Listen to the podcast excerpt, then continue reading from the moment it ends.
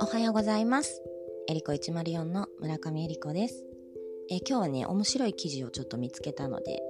紹介したいと思います。12月に出た、健康産業新聞っていうのがあるんですけれども、そこで、紹介されてたのが、まあ2024年アメリカの自然食品のトレンドが女性の健康と成長と言われてるんですね。医療もそうなんですけど、やっぱあの日本ってアメリカよりも10年、20年遅れてるとは言われているので、まあ、2024年にこれが日本にブームで来るかどうかっていうのははわからないですけど、まあアメリカでね、流行ったり、流行するとか、まあ先のトレンドっていうのは日本にも必ず来るなと思って、すごい興味深いなと思って見てたんですが、まあ女性の健康っていうのはやっぱ日本でも徐々にね、フェムケアとかフェムテックっていう市場がどんどん上がってきているとは思うんですけど、まあいわゆる妊活だったりとか PMS とかそういうとこに焦点を当てられてたのが、もっと若い方から高齢者まで世代を超えたこう女性に対するこう健康のものがトレンドになるというふうに言われてます。あとは腸ですね。もう腸の大事さっていうのは徐々に徐々に、まあ日本でもいろんなところで目にしてるんですけど、腸と脳とか心臓、メンタルヘルスまで全部腸がつながってるっていうのを意識した、まあそういう成長関連の製品が